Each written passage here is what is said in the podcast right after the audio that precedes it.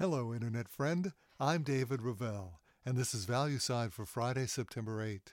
For all of our articles and podcasts, visit valueside.com.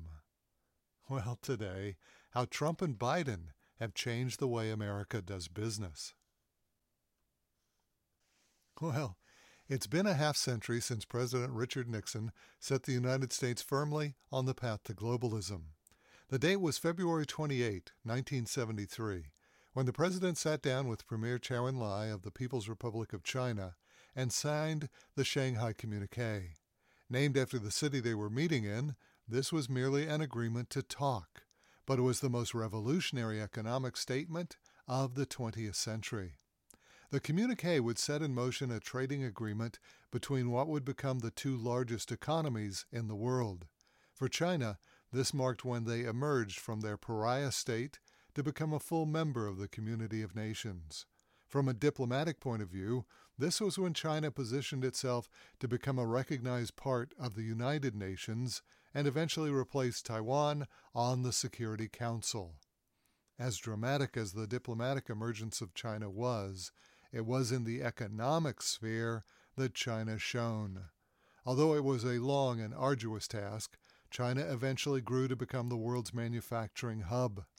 To achieve this goal, China had to upgrade its plant and equipment. But primarily through the technological aid of the Western developed nations, principally the United States, China acquired the technology to compete internationally.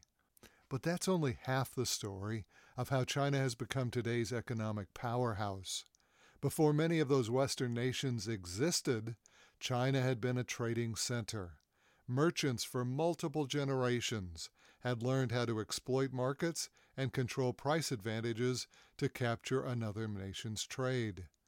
With the direct intervention of the CCP, the Chinese Communist Central Party, which subsidized their effort, Chinese companies became the low cost providers of American brands in electronics, personal computers, smartphones, and other high tech goods. This Chinese strategy suited the American elites to a T. For years, the American political class had been restricting American manufacturing. The Rust Belt is a startling example of a lack of clean air and water standards. The fact that the Cuyahoga River in Ohio was so polluted that it actually caught fire was a seminal event that united this country in its fight against pollution. That fight began with Nixon and his environmental and safety measures, principally the National Environmental Policy Act. For the next decade, the United States enacted the most stringent environmental requirements in the world. To this day, the decade of the 70s is known as the environmental decade. Of course, there were two ways to solve this nation's environmental issues. We could have cleaned up our own plants and factories, but that would have cost much money and taken years to complete. On the other hand, Nixon presented an alternative. Why not offshore those plants to China? China was ready and willing to replace our factories with their own. Moreover, China had little to no environmental requirements or workplace regulations. China was, you'll pardon the expression, like the wild, wild west, free and open and willing to produce cheaper goods than we could have ever matched with our regulated industry. And so the exodus began. American factories by the droves moved across the Pacific. The elites were happy, as profit margins, driven chiefly by this low cost Chinese production, continued to increase. The overall effect on the American economy was profound. Consider this the most profitable companies, the ones with the most significant incomes, all followed this business model American marketing with offshore, principally Chinese production. Almost the entire U.S. tech industry now has its manufacturing facilities in Asia. Unfortunately, there was one group that suffered working Americans. That's right, and the 21st century has seen a steady reduction in the number of U.S. citizens who are gainfully employed.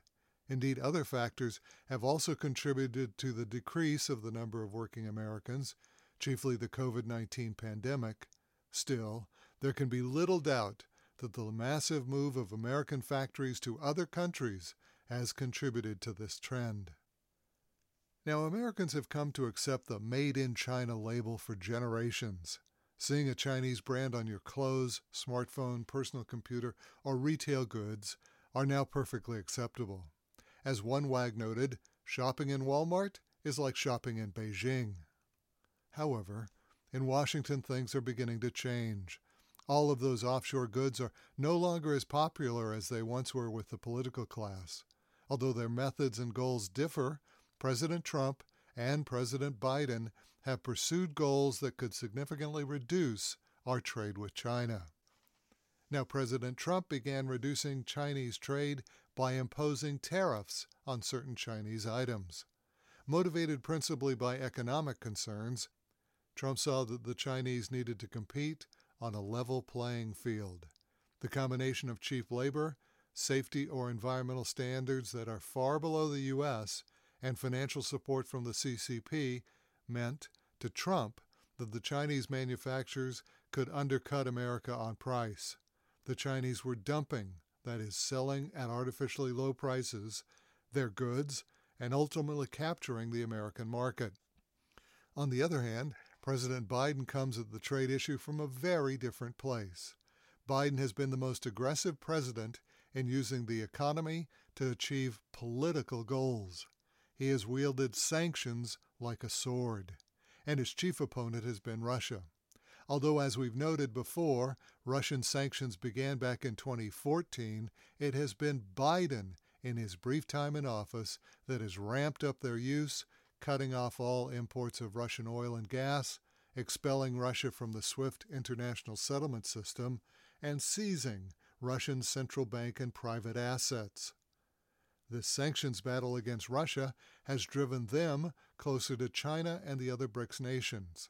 Russia uses the Chinese international settlement system to facilitate their trade today. It sells much of its oil and gas and agricultural products to China, India, and the rest of the BRICS nations. Overall, the result of the Biden aggressive sanctions policy has been to curtail American dominance in international trade and finance and to cast the global South free from the American hegemony. Washington assumed, of course, that the rest of the world could not live without us. However, that remains an open question. Currently, the BRICS nations are doing quite well. Only time will tell how successful this Biden global trade policy will be. But we do know that the American manufacturing policy of the last half century is ending. From here on, the United States will need to bring back essential production and supplies if we expect to maintain our quality of life. And that's the ValueSide for Friday, September 8. For all of our articles and podcasts, visit valueside.com. I'm David Ravel. ValueSide is independently written and researched. The views expressed are strictly my own.